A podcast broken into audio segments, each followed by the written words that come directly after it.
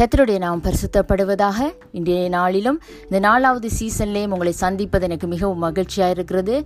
இன்றைய நாளிலும் சங்கீத நாற்பத்தி ஆறாவது அதிகாரம் முதலாவது வசனத்தை நான் உங்களோட கூட சேர்ந்து தியானிக்க விரும்புகிறேன். வசனம் சொல்லுகிறது தேவன் நமக்கு அடைக்கலமும் பெலனும் ஆபத்து காலத்தில் அனுகூலமான துணையுமானவர். ஆமேன். தேவன் நமக்கு அடைக்கலமும் பெலனும் ஆபத்து காலத்தில் அனுகூலமான துணையுமானவர். இன்றைய நாளிலும் வசனம் எங்களை பார்த்து சொல்லுகிறது. அவர் நங் எங்களுக்கு அடைக்கலமும் பெலனுமாயிருக்கிறார். ஆபத்து காலத்திலே அனுகூலமான துணியாக இருக்கிறபடினால எந்த சூழ்நிலைகளிலும் நாங்கள் பயப்படாமல் நாங்கள் கலங்காமல் அவருடைய வழியில நடக்கிற பொழுது அவர் தாம எங்களை காத்து வழி நடத்தி தாங்கி தப்புவித்து நடத்த அவர் சர்வ வல்லமை உள்ளவராய் இருக்கிறார் என்று. அதாவது அதே அதிகாரத்தில் ரெண்டு மூன்றாவது அதிக வ- வசனத்தை நாங்கள் வாசிப்போமாயிருந்தால் அதில் எழுதியிருக்கிறது ஆகியால் பூமி நிலை மாறினாலும் மலைகள் நடுச்சமுத்திரத்திலே சாய்ந்து போனாலும் அதன் ஜலங்கள் கொந்தளித்து பொங்கி அதன் பெருக்களினாலே பர்வதங்கள் அதிர்ந்தாலும் நாம் பயப்படோம். ஆமேன்.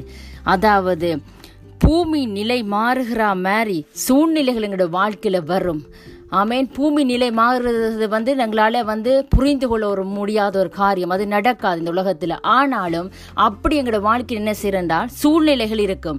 சூழ்நிலைகள் எப்படி இருக்கும்ன்றா பூமி எங் நிலை மாறுற மாதிரி நாங்கள் ஃபீல் பண்ணுவோம். அதாவது இந்த பிரச்சனைனால எங்களோட வாழ்க்கையே இருக்கிற இடத்தை விட்டு எங்கேயோ போகிற மாதிரி. அதாவது இதுக்கு பிறகு அடுத்த ஒரு வாழ்க்கை இருக்கான்னு யோசிக்கிற அளவுக்கு என்ன செய்யும்? எங்களோட சூழ்நிலை இருக்கும்.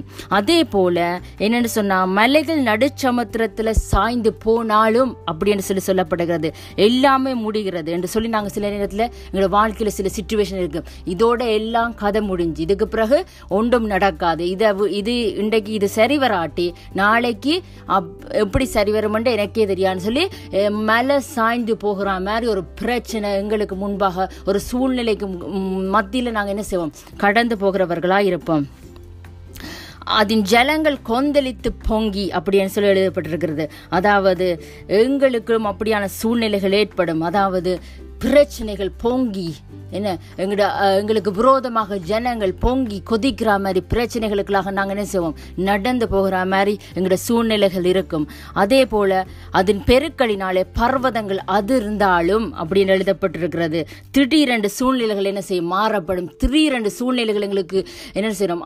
ஒரு ஷோக் ஆகிற மாதிரி ஒரு ஒரு நாங்கள் அதை எப்படி அதை ஏற்றுக்கொள்ள கொள்வோம் என்று சொல்லி நாங்கள் யோசிக்கிற அளவுக்கு சூழ்நிலைகள் எல்லாம் மாறி தலைகளாக இருக்கும் அப்படி ஒரு சூழ்நிலைகளில் நீங்கள் கடந்து போனாலும் நீங்கள் என்ன செய்யக்கூடாது? பயப்படக்கூடாது. ஏனென்று சொன்னால் அவருடைய வசனம் சொல்லுகிறது அவர் எங்களுக்கு அடைக்கலமும் பெலனும் ஆபத்து காலத்தில் என்ன விதமான ஆபத்தா இருந்தாலும் நாங்கள் ஆபத்தண்டைக்கு எங்களுக்கு முதலாவது ஞாபகம் வருகிறது. என்ன ஆக்சிடென்ட் ஆம்புலன்ஸ் தான் நாங்கள் என்ன செய்வோம்? முதலாவது யோசிப்போம். ஆனால் எங்கட தனிப்பட்ட வாழ்க்கையில் எப்படிப்பட்ட சூழ்நிலை ஆபத்து காலத்தில் அவர் எங்களுக்கு அனுகூலமான துணையாக இருக்கிறபடினால நாங்கள் பயப்படாமல் அவருடைய வழியில் நடக்கும்பொழுது நிச்சயமாக அவர் எங்களை எல்லாவற்றுக்கும் விலக்கி பாதுகாத்து வழிநடத்த வல்லமையுள்ள தேவனாக இருக்கிறபடினால கத்தர் இன்றைய நாள் வார்த்தையின்படி உங்களை நிறைவாக ஆசிர்வதிப்பாராக. ஆமேன்.